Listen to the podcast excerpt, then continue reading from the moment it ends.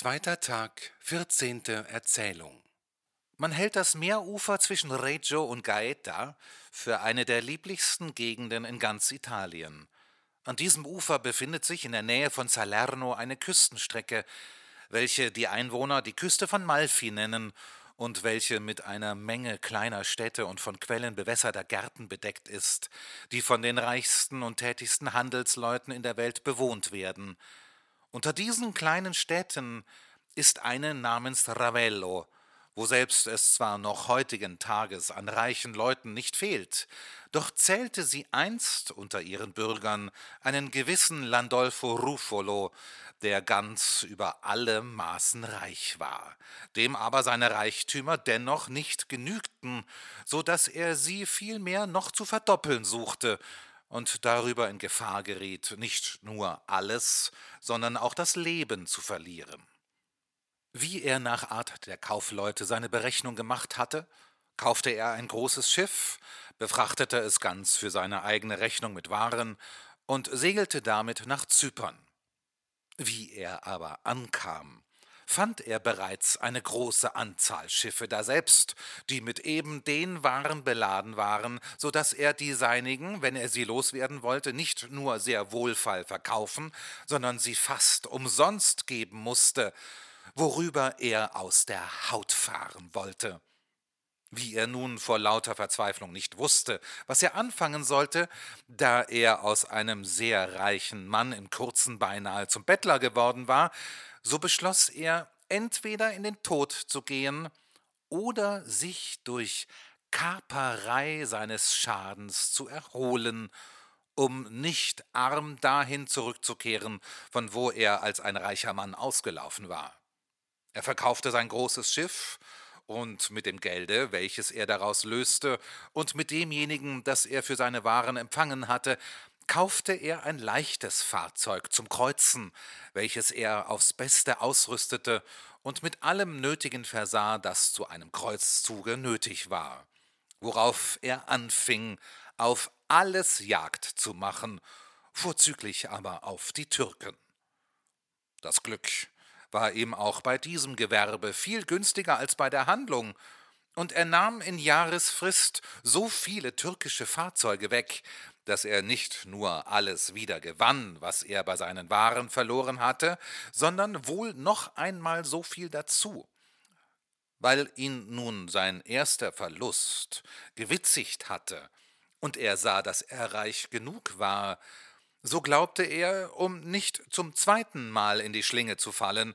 müsste er sich begnügen. Er entschloss sich also, nach Hause zu gehen, und da ihm die Handlung kopfscheu gemacht hatte, so bekam er keine Lust, sein wahres Geld noch einmal in Waren anzulegen, sondern er ging mit demselben leichten Schiffchen, womit er es gewonnen hatte, unter Segel. Wie er sich schon im Archipel befand, erhob sich ein Sturm, der ihm nicht nur entgegen war, sondern auch das Meer so unruhig machte, dass er sich nicht getraute, mit seinem Schiffchen die offene See zu halten, sondern in einer Bucht unter dem Schutz einer kleinen Insel vor Anker ging, um daselbst besseres Wetter abzuwarten. Wie er hier noch nicht lange gelegen hatte,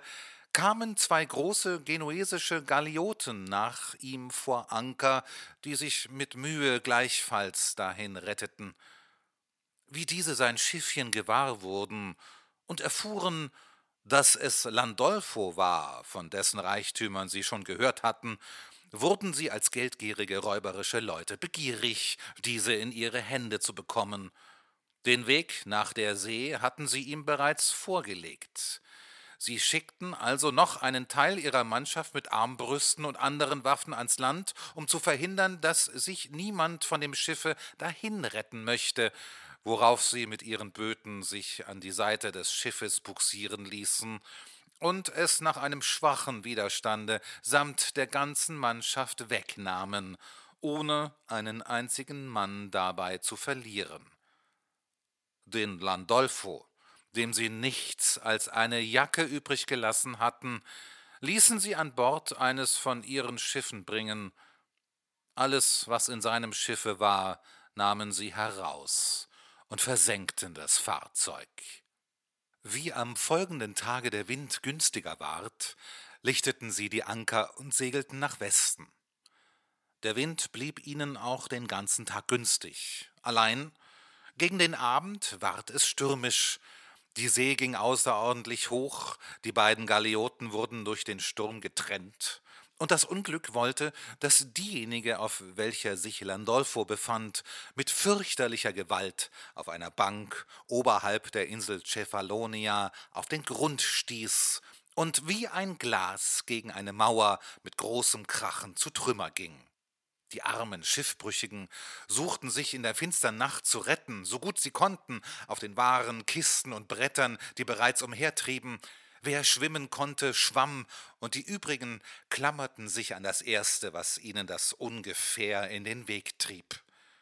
Unter diesen befand sich auch der arme Landolfo, welcher am vorigen Tage den Tod oft angerufen hatte, weil er lieber sterben, als wie ein Bettler nach Hause kommen wollte.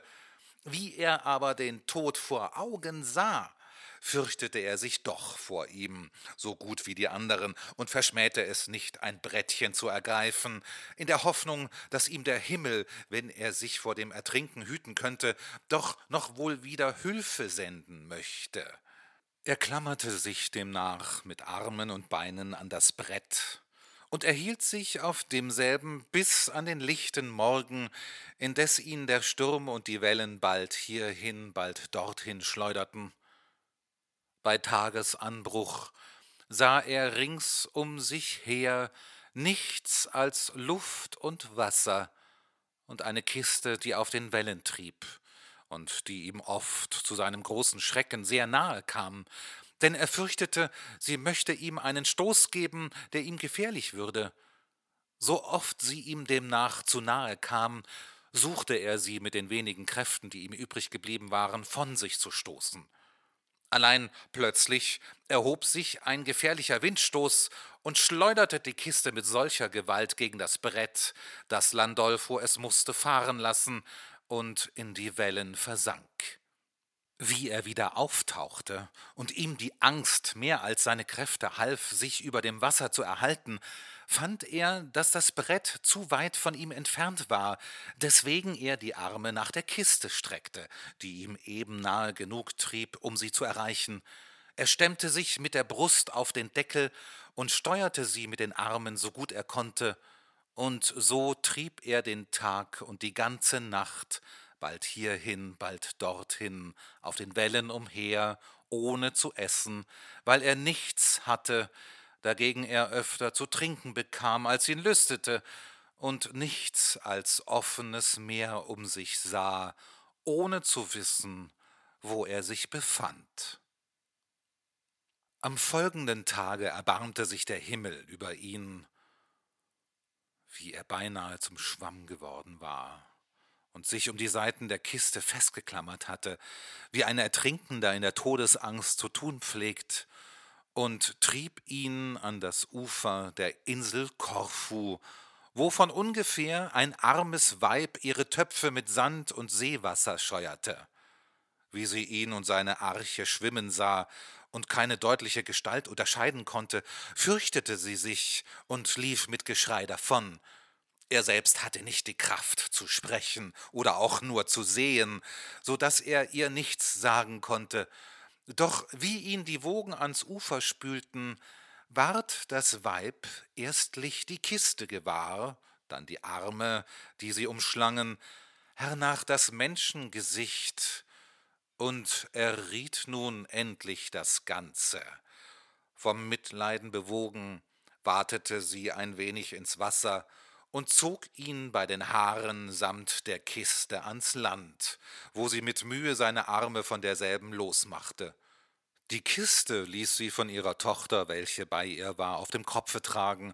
und sie selbst trug den Landolfo wie ein Kind auf ihren Armen nach Hause und brachte ihn in eine Badstube, wo sie ihn so lange rieb und mit warmem Wasser wusch, bis die erloschene Farbe sich auf seinen Wangen wieder einstellte und die verlorenen Kräfte allmählich wiederkamen.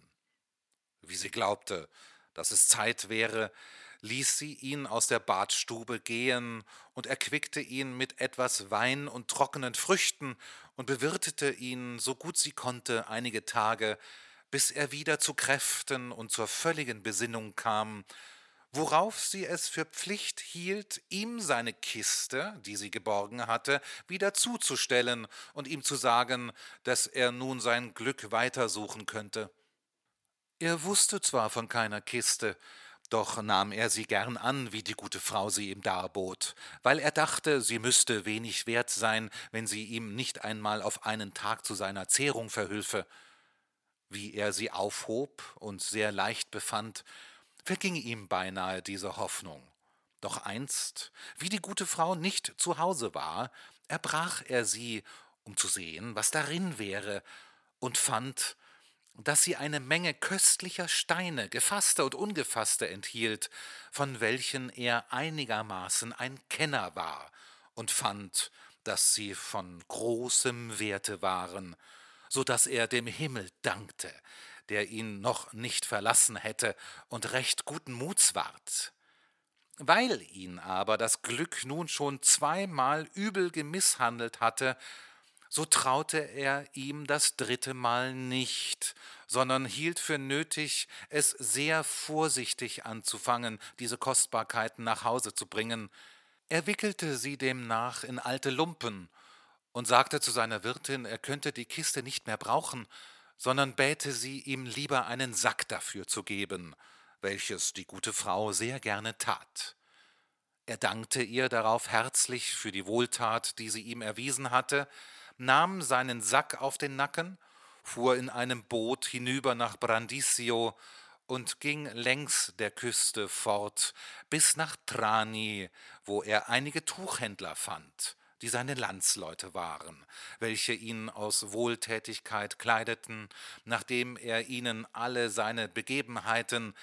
die mit dem Kistchen ausgenommen, erzählt hatte, ihm außerdem ein Pferd liehen und ihn bis nach Ravello geleiteten, wohin er zurückzukehren wünschte. Wie er nun hier in Sicherheit zu sein glaubte, dankte er Gott, der ihn zurückgeführt hatte, öffnete sein Bündelchen und fand bei genauer Untersuchung, dass er so viele und köstliche Steine besaß, dass er, wenn sie auch unter ihrem Wert verkauft werden müssten, zweimal so reich war als damals, wie er ausreiste. Wie er hernach Mittel gefunden hatte, seine Schätze zu Gelde zu machen, schickte er eine schöne Summe nach Korfu, um der guten Frau ihre Dienste zu belohnen, die ihn aus dem Wasser gezogen hatte, und auch nach Trani an diejenigen, die ihn bekleidet hatten. Den Rest behielt er, ohne sich weiter um die Handlung zu bekümmern, und führte ein ehrbares Leben bis an sein Ende.